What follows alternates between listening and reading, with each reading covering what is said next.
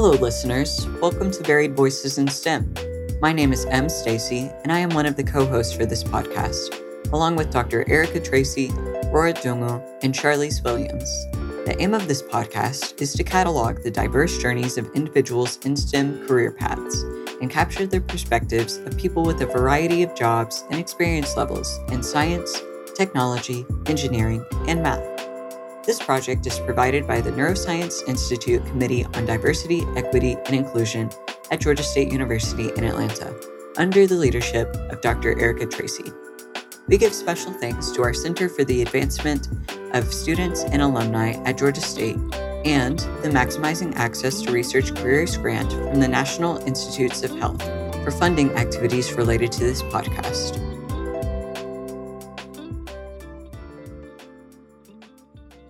How's it going, listeners? Welcome back to Varied Voices in STEM. Sit back and relax while we take a dive into the brightest minds around.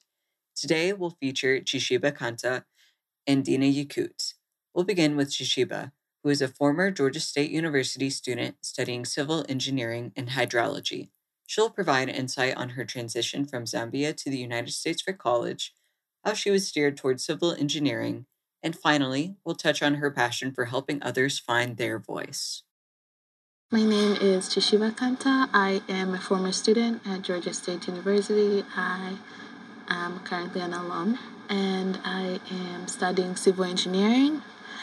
And I hope to transfer to KSU or Georgia Tech in the near future, hopefully at the beginning of next year or sometime in the summer. When I was a child, I was everywhere. I wanted to be a doctor, a lawyer, model at some point I just wanted to be anything.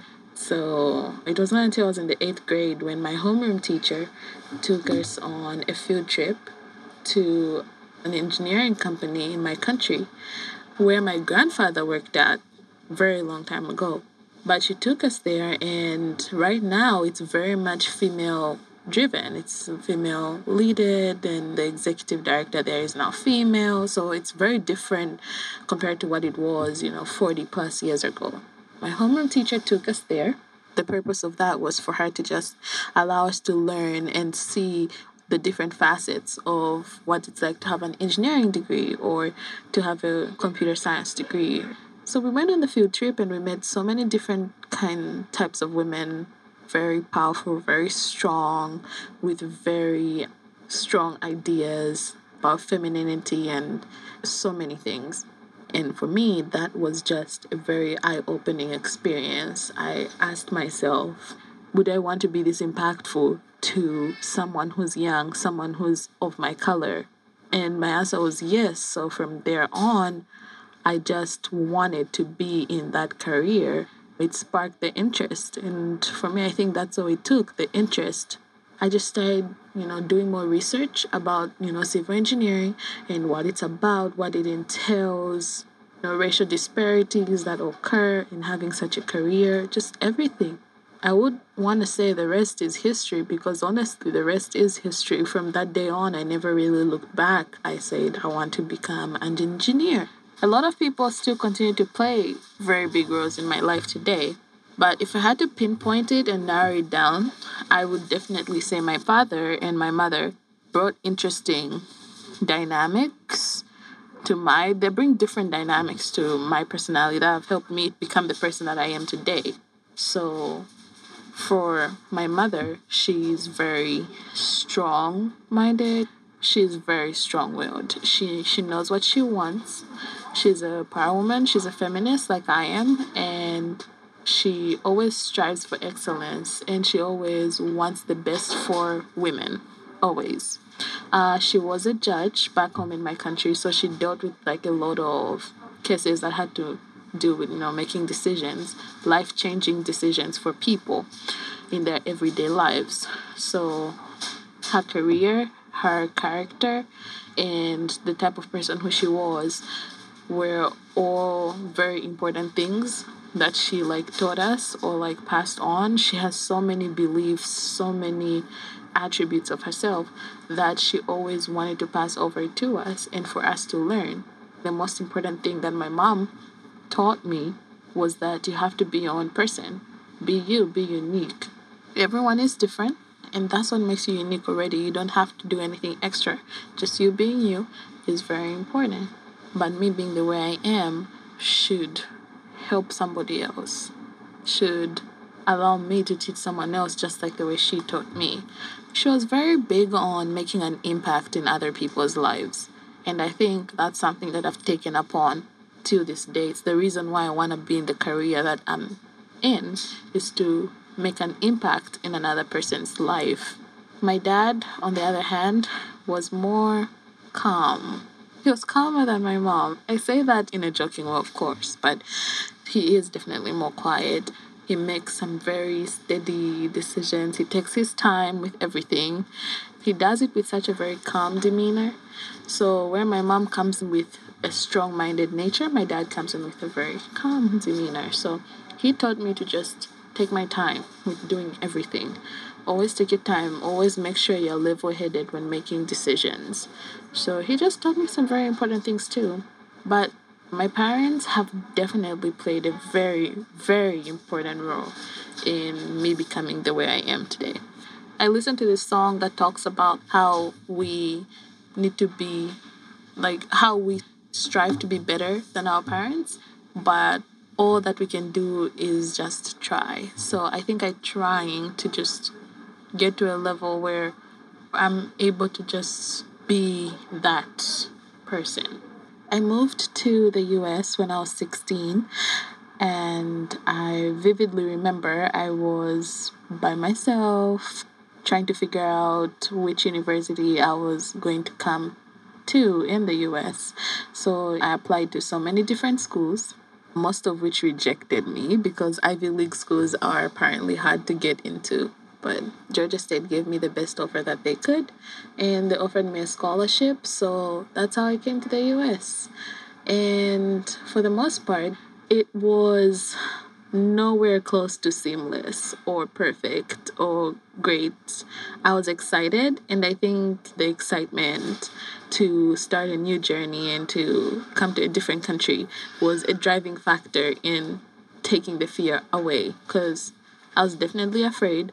I was coming to a whole different continent, which I've never been to in my life, and I was going to be in Georgia by myself once again. So all those factors together can ignite fear, but my excitement was enough.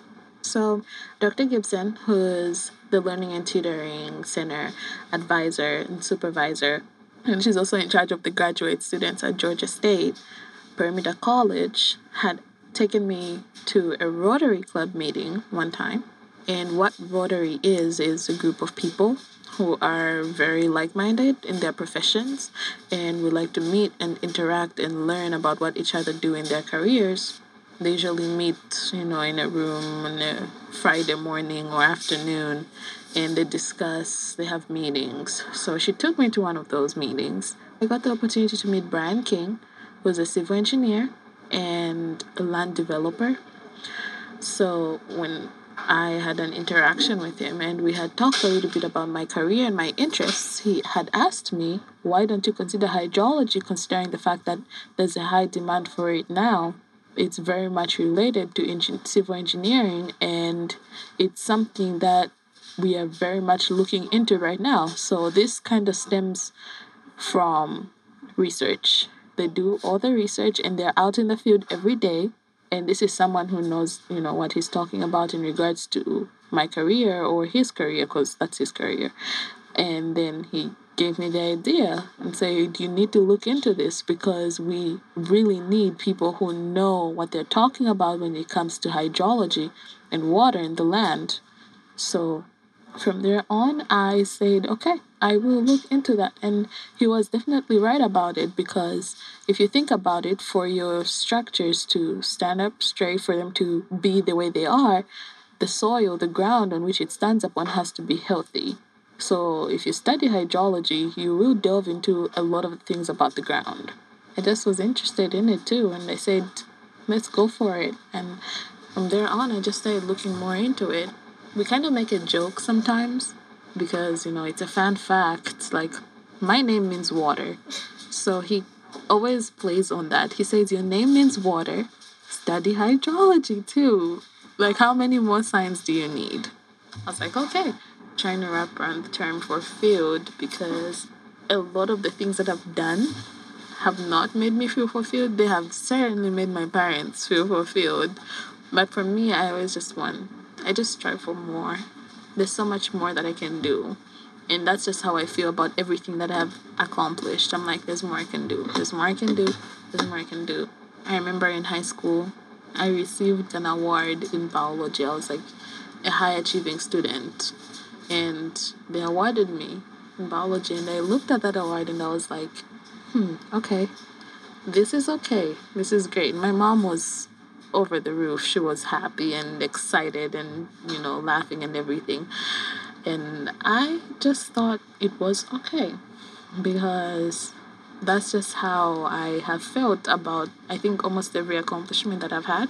I think, okay, we can definitely do more. We can definitely strive for more. I'm not the type of person who likes to get comfortable around a certain thing. So if I am able to accomplish something, I want to be able to do the next thing even better than I did this one. And that way I stay on my toes. I just don't get comfortable and just sit and I don't think personally I've had accomplishments which I think have made me feel fulfilled. I have had accomplishments, but none that have gotten me to feel that way what can I do next to be able to help this person or to be able to do this or to be able to achieve that? I was in STEM club for so long and I was always wanting to see what I could be able to do in order to help just someone else. And then now I'm going to a different school, so I'm thinking to myself, should we be in STEM again or should I be in student government? Where is my voice gonna be going to be heard amidst so many other people? It's just things like that that run through my mind. So even when I'm accomplishing something, it's amazing. Don't get me wrong. But I always want to think, I'm always thinking, okay, what are we doing next? For the near future, my hope is to be able to figure out what I would want my college experience to be like when I go to a different university or what I would want, you know, my college life to be like when I go. I just want to be able to leave an impact in people's lives. I think that's something that's very important to me, and it doesn't have to be something significant. It could be in the smallest ways possible. To me, that's what matters. Just being able to be like a neighbor's keeper. That's something we say at church. So, just being that person who is able to do something for other people or someone else at school would be super amazing for me. I think in the near future, I definitely want to dive more into my career and gain more experience. So I definitely am looking to get more internship opportunities that can allow me to work in a civil engineering field as well as hydrology because that's something I really, really am interested in learning about. And then in near future my hope is to also work with like more student organizations because i think there's so many students who are in different universities that don't really have a voice to speak their minds. So i just want to work with like the university that i'm going to go to with bringing those voices out or bringing those people to light so that they can you know have a conversation or have a platform. That's something i've been thinking about just from my experience with interacting with different people at georgia state I just want people to be able to just have something to say because I know college is hard. You know, whenever in an environment with so many people of different personalities and different cultures, it's gonna be hard. I definitely want something that's kind of related to like TRIO and that student success at Georgia State. Their aim is to ensure, you know, students are able to get through a semester by doing as many activities as they can in a group of like-minded people so I really want to do something like TRIO, except for me, my version of student success is ensuring that, you know, students are able to interact with each other in a space where they feel most comfortable. I think that's something that can breed success. You know, we go through so many things as people, as immigrants coming to the US, as just, you know, someone who's really trying to make a career, who's trying to work, who's trying to do so many things in their life. We have to think about mentally, physically, emotionally, everything combined.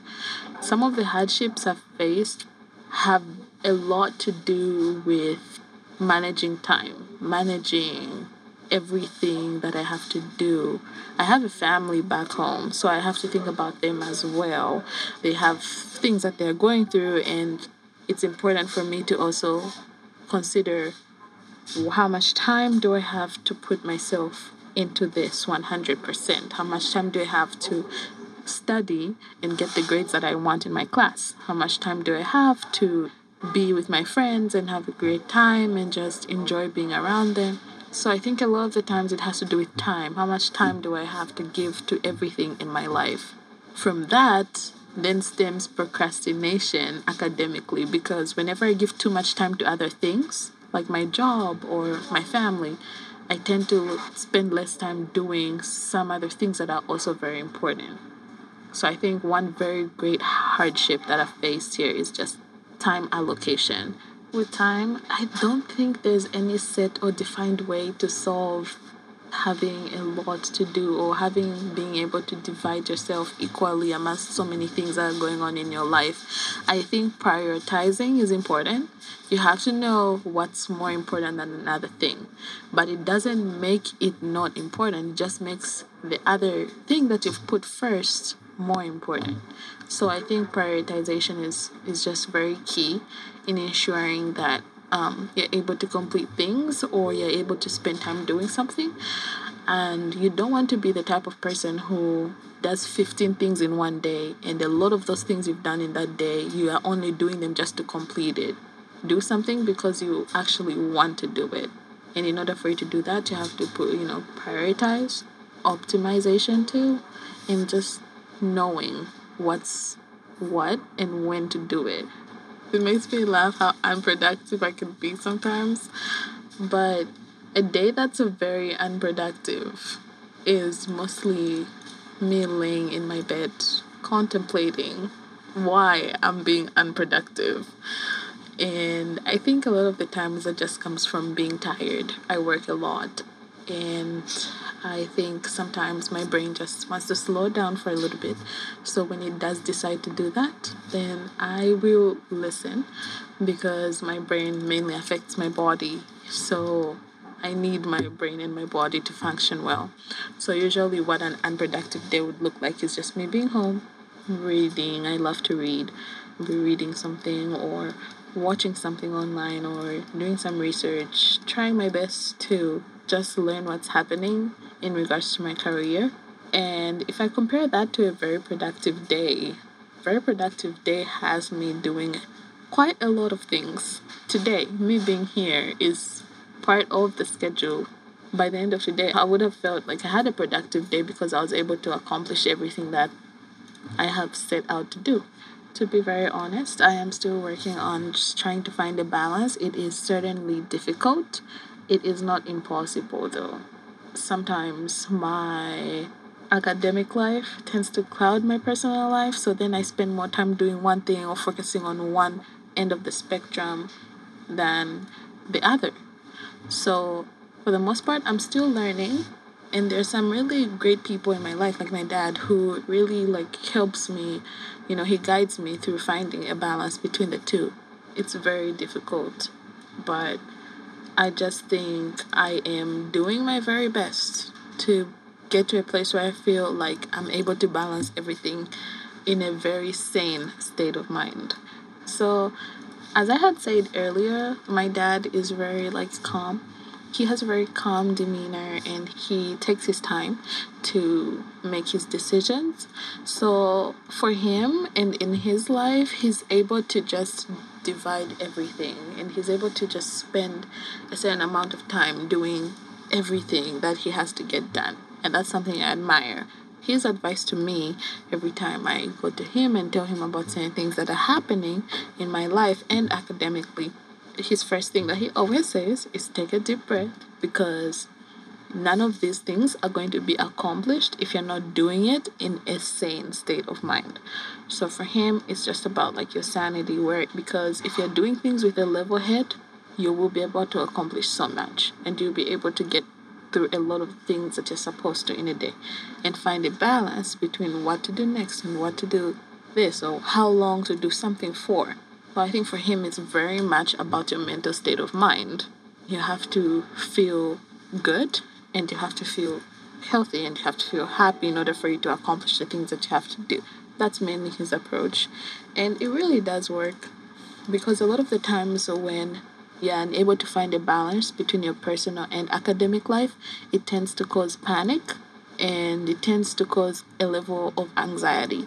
But then when you have someone who's able to remind you that you will be able to do this and you, all you have to do is just breathe and get through your day slowly, that certainly helps. Usually I hang out with my friends. I have friends everywhere. I go to church.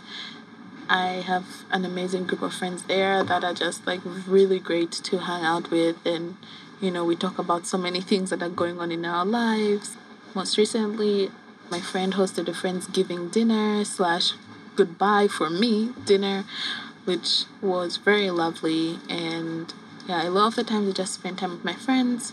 I also take trips. I travel so much. Well i got to see some of my family that's in florida and I like to drive, so I will go anywhere New York, Alabama just to wind down and just have a good time and take a moment from everything that's going on. I love the mountains, so I like to go there too. And just spend some time out there and then come back. Just take everything a step at a time. College is hard, life is hard, things are crazy right now, and so many things are happening in the world. So many things are happening in people's families. And I just think taking everything a step at a time can make a very, very big difference. Try not to rush through college. I've seen so many people trying to rush through college. Don't do that. Just take your time. I think it's gonna get you where you need to be if you're not rushing. And like people don't realize, but whenever you're rushing to do anything ever in your life, it never breeds anything good. Mentally, physically, never. That was Chishiba Kanta. Now we're going to hear more from Dina Yakout. Dina is a fifth year neuroscience PhD candidate in Angela Mabb's lab and a professor of the neuroscience of memory at Georgia State University. In this episode, she'll discuss her own perspectives on some of the themes Chishiba touched on, like immigration stories, family influences, and finding mentors as well as her own love of teaching. Hi, I'm Dina Yakout. I'm a fifth year neuroscience PhD student at the Neuroscience Institute at Dr. Angela Mabb's lab. I actually started off doing something not completely different, but different. I'm from Egypt, so we have kind of a different educational system from here. So we don't really go to college after high school you pick what you want to do and then you go do that. So after I was done with high school, I went to the School of Medicine, and that's seven years in Egypt. So that's what I did. That's what I always saw myself doing, just coming from a family of physicians. So that's like the family trait. so afterwards, I graduated and then I got married and moved to the United States with my husband. The plan was still to pursue medicine and do that. And um, my husband was already three years ahead of me down that road. So he was starting his residency here.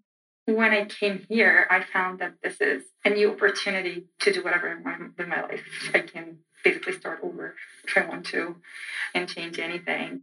I've always had an interest in research, but it wasn't what I thought I would end up doing just because it wasn't really a feasible thing to achieve in Egypt.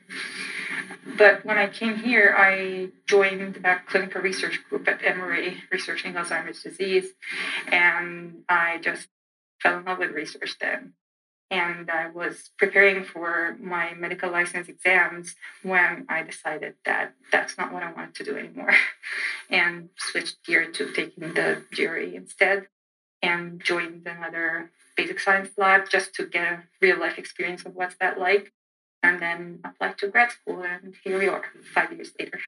So at first they were not very thrilled that I was abandoning medicine, but as they came to understand what I wanted to do, they were very supportive about it. My family, they're physicians. My mom is a great advocate of science. My husband is a physician as well. So we all have very strong interest in science. So it's never been hard to talk to them about things I do and how and engage their interest in that. And it's never been hard to get their support as well and always lean on them to keep me going when I feel down or when I feel like I want to give up. So I wouldn't say I've been a great addition to the to the like scientific interest in the family because it was already there. But if anything, I've found support in them. Well, it's different because if you want to do science in Egypt, there aren't that many things that you can do and end up doing real science. So, medicine is one of those things that the institution is pretty well set up for that. And my mom was a great science advocate, and she just wanted us to do something that has to do with science more than something that's medicine per se, but it was science that she was pushing towards. Like since we were very young, she would like sit us in front of TV whenever there's any interview with a famous scientist. And like um, I remember Zewail was an Egyptian scientist who got the Nobel Prize. I think it was in 1996. And that was for her was just mind blowing. And she wouldn't stop talking about it, like showing us interviews with him and stories that are printed in the newspapers. And that left a huge impression on us. So it wasn't the pressure that's like you have to be this, but like leading by example kind of thing. That she made it all about that, which was yeah, pretty defining.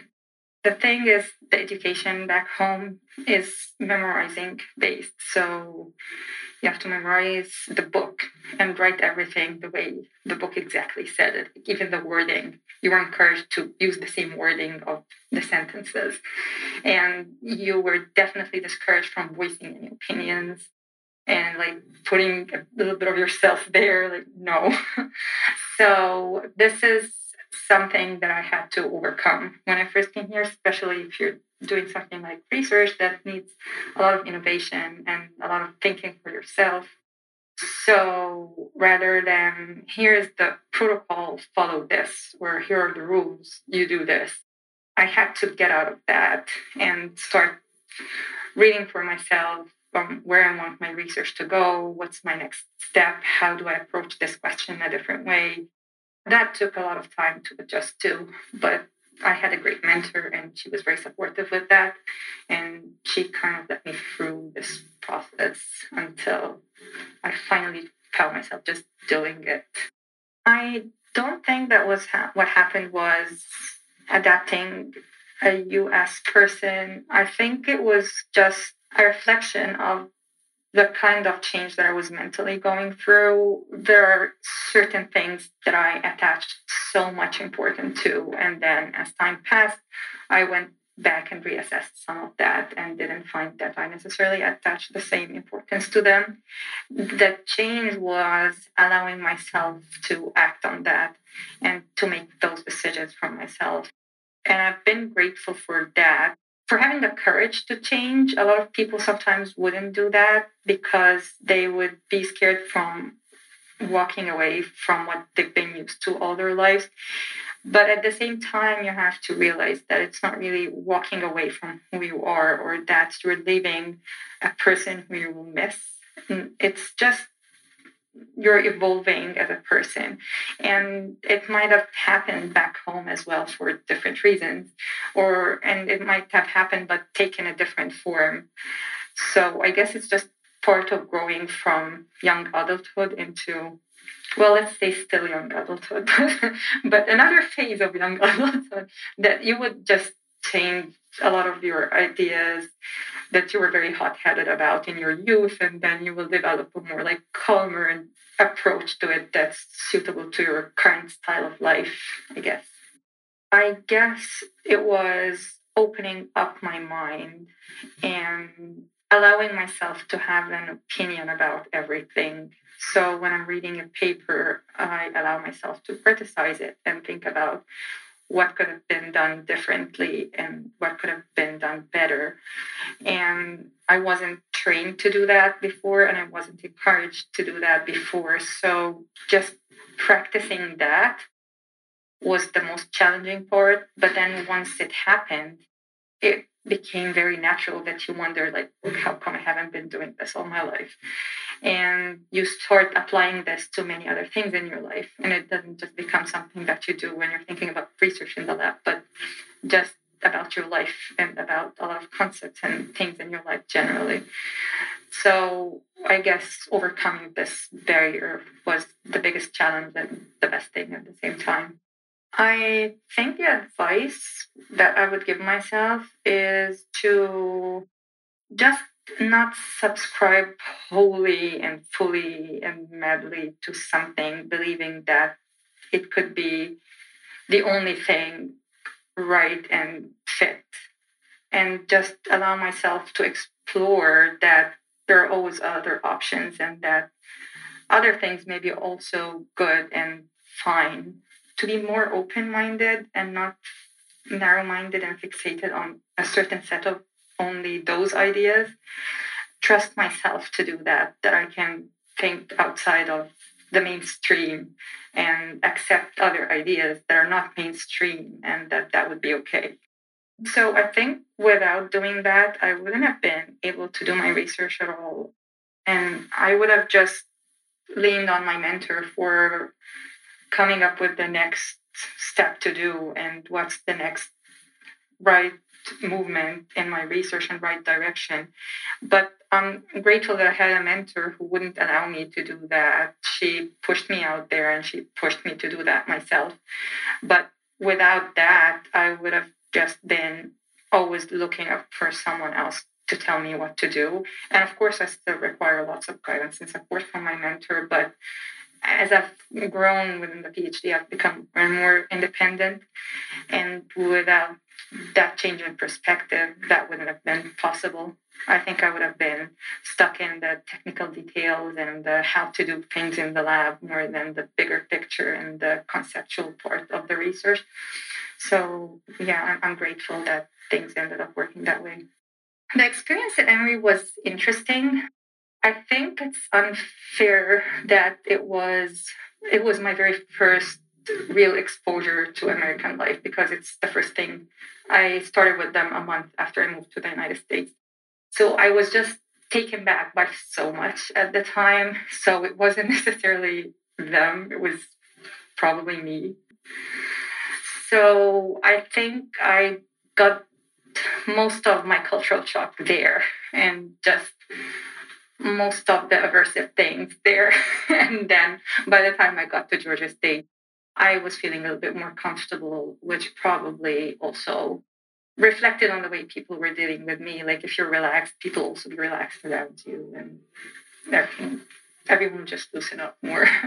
and uh, so yeah, but I've learned a lot at Emory. I got to do um, a lot of the clinical studies. I was doing some of the patient recruitment activities for the studies learned a lot about that and what it really takes to decide to have someone join a study and make sure they fulfill all the criteria and everything. And it was also my first lab experience, and I had a great mentor. It was a small lab, which also helped. So everyone was very hands on all the time. We were talking to each other all the time. So yeah, I owe them a lot. I guess they took me out of my shell. yeah. My mentor was the kind of mentor who would walk in every morning and just randomly talk to you about something science related for a lot of time. And he was also not American, he was European. And he was just very curious about my culture and interested in telling me about his culture as well. So I felt like um, I felt like I had a friend there more than just someone I work for. The postdoc was a terrific person as well, and she we're still friends still today. We still meet up regularly. She was my support group basically there.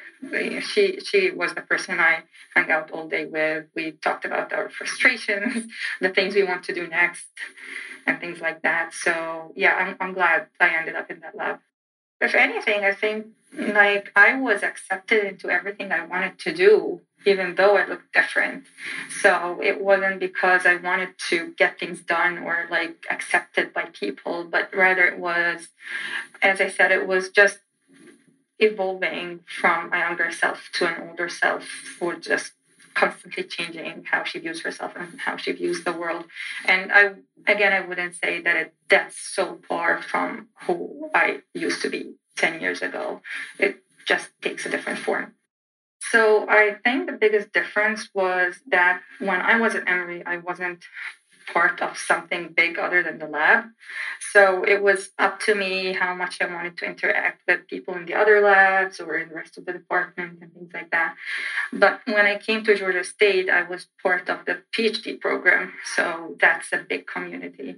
You have all the students uh, from year one to year five plus, and all the faculty and the staff. So that was meeting a lot of new people at a time and it was a bit stressful but definitely i ended up finding over time a bigger support group than the one i had emory which is again mainly my lab and some good friends at the program as well. So i've been very lucky at georgia state with who i ended up with being my mentor um, dr angela Mabb and it's not just because I'm saying this on a podcast that she might hear one day, but she is the most supportive mentor that anyone can ever dream of.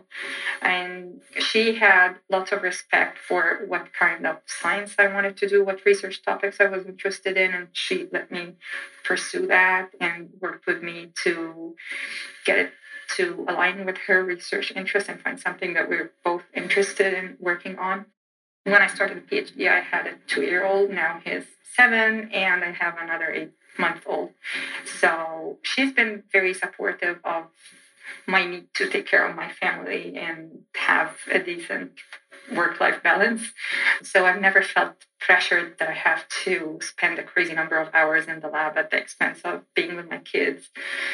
That became very important after COVID with all the craziness that was happening, lockdowns, unexpected um, breaks in childcare and school closures and everything. So she never made me stress about that or that my career is jeopardized because I have to take care of my family and my life. So that was pretty amazing. She let me go with my research as far as I'm comfortable with, without stressing me out it's made me in the most efficient version of me that I can be because I have to make every minute away from them count. And I have to plan for the future all the time because like I can't slack on one day because I know that maybe I'll need to take some time off in the future if my son, for example, is sick and can go to daycare. Every day I have to get as much done as I can because I don't have lots of control of what's happening around me. So I think that's helped me with my organization skills, with my efficiency and time management. And most people think that like that must be an obstacle in my way, like having two kids. But honestly, I feel like they're what keeps me going. And I want to be able to tell them that all of that time away from them was worth something and meant something at the end. I've had to push myself to go for things that I wouldn't usually do. And I caught myself a lot of times like hiding behind the excuse of having my kids. Like, oh, I can't go to that because I have to take care of my kids. But then I think about it, I'm like, no, you can have someone take care of your kid and go do that. So I kind of have to push myself outside of my comfort zone to do things. And as I've done more and more of that and found that I ended up just fine, I gathered more courage to keep doing it. But I wouldn't say that I'm 100% where I where I want to be. I still feel like I need to do a lot of work on myself.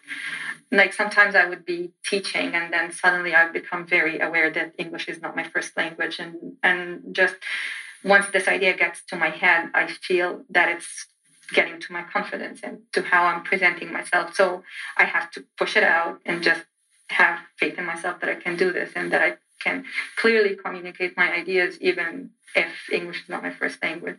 So I feel like still in many areas I would like to work more on myself and on my self confidence.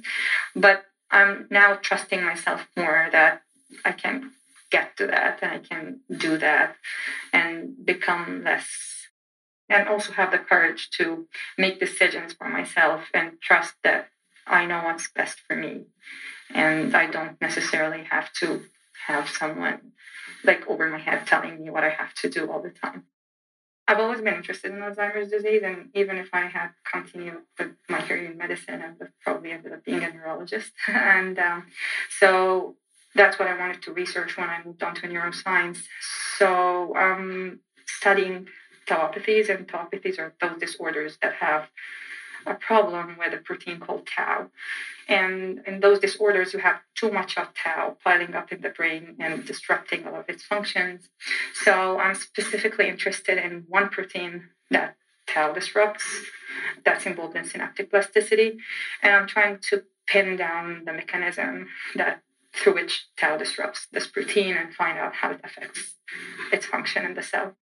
So the reason I'm interested in this disease in particular is a very similar story to why people end up being interested in this disease. It's like someone dear in the family who has the disease. And in my case, it was my grandfather. And he was not just the grandfather I see like every holiday. He was very close to us and we lived very close. When he got the disease, it was just astonishing how all of his memories were getting erased gradually, even like memories of us. Towards the end, he could only remember my grandmother and his son and no one else. And then he started forgetting how to walk, how to go to the bathroom. And that was all very, like reading about it in textbooks is something, and then seeing it happen to someone dear to you is something else. So I guess that's what motivated my interest in Alzheimer's disease per se. But in research generally, this is something that that's seriously lacking in Egypt. I mean, there there is research going on, but it's not nearly enough. And unfortunately, the institutions don't have the financial means or all the tools to support big scale research. So I felt that we definitely need more Egyptian scientists out there, and especially those who would be willing to do some outreach and advocating for science um, back home. Even if you don't necessarily go back home to be physically there and do it, but now there are like so many social media outlets that you can use to talk about research.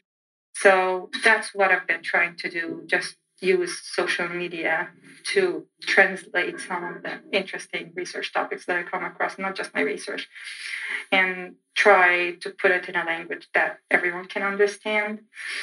So that's what I hope I can do that towards the end of my PhD that I would get to a point where I can do that fluently enough and efficiently enough to have some impact. And it's always very interesting when you're able to get across to people like that, especially playing the game of translation. Like you're trying to translate the science into Arabic, and then you're trying to also translate from Arabic into English your thoughts. so that's interesting. But yeah, this is something I'm definitely interested in the kind of questions that people ask and show that they've engaged with what you wrote and that they're interested and they want to find out more or that they're asking you for links to get further information or or even to attend some of the talks that I bring up. Like because in, in Georgia State, especially after COVID, many events went virtual and there was just a Zoom link and everyone was welcome to join. So I mean, people would ask for the link and I would provide it. They don't have, end up necessarily attending, but at least they cared enough to get to that point where they really want to sit and listen to this. It definitely can get bigger. And I guess part of it is how much better I get in simplifying things and making them interesting and picking topics that resonate with the audience as well. So something they can relate to and they care about. Yeah, I know a lot of people who come from all different walks of science from back home who are trying to do the same thing. and even some people who are currently um, either faculty or researchers at the universities who are trying to translate some of the work they come across and do that as well. But it's it's definitely nothing compares to the kind of outreach I see like going on at American universities and things. So the hope is to step up to that level over time. So I love teaching. I really love teaching. And I got into this PhD with the intent, as I said, of teaching not just in the literal sense of the word, like teaching in a classroom, but also teaching as in outreach, like teaching science to the community. Whenever it gets frustrating, I just keep myself going by telling myself that when I'm done, I'll be a lot closer to what I want to do as I keep moving, I just keep getting closer to that. So I guess it's just the light at the end of the tunnel. Not that the PhD was the tunnel, but it has the moments where it can feel like you're in a tunnel. So yeah, you have to remind yourself why you're doing this in the first place and what you're going to get out of it at the end to keep yourself moving. Research is wonderful, but as I was doing the research, I realized that my favorite part about it was learning about new things and i maybe wasn't completely prepared to the, what it means to be doing the research yourself the amount of frustration that can come with that. You can spend months in a lab working on an experiment and then it doesn't work or the protocol needs to be fixed and then you're trying to find out what's wrong with the protocol and you're troubleshooting every step of it. And it can be very emotionally exhausting to keep doing that for a long time. And I found that this aspect of research is not maybe my strong point and i need to stick to, to the parts that i enjoy learning about new things, discovering new things, and telling people about all of these wonderful things I've just learned about. And teaching is a wonderful place to do that. I guess when, as things stand now, this is what I see myself doing. Definitely the best days are when an experiment works and the days that I wouldn't ever forget are the days that I found a new interesting finding in my research that put me a step forward in the, towards answering the question that I'm pursuing. Those are the best days. Those are the days when it feels that all those hours of frustrated search for how to fix this protocol it makes it all count and it makes it all worth it also definitely whenever i'm teaching and i get uh, good feedback from the students i feel like i've made it even if the feedback is in the form of interest during the lecture to ask questions that show that they're thinking about this and they're engaging with it. I feel that I've succeeded in getting across to them. So yeah, things like that. They you keep collecting them as you go and they keep you going.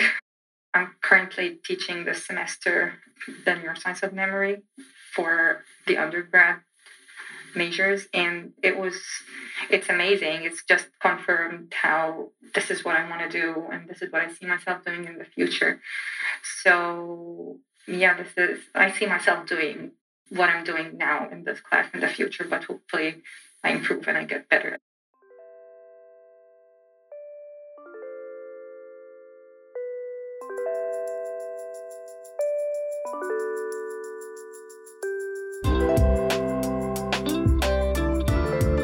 That's all for today. Thanks for listening. This has been Varied Voices in STEM. I'm Dr. Erica Tracy. I'm Charlize Williams. My name is Rora Dongo. And I'm M. Stacy. Remember, stay safe, stay curious, and share your stories.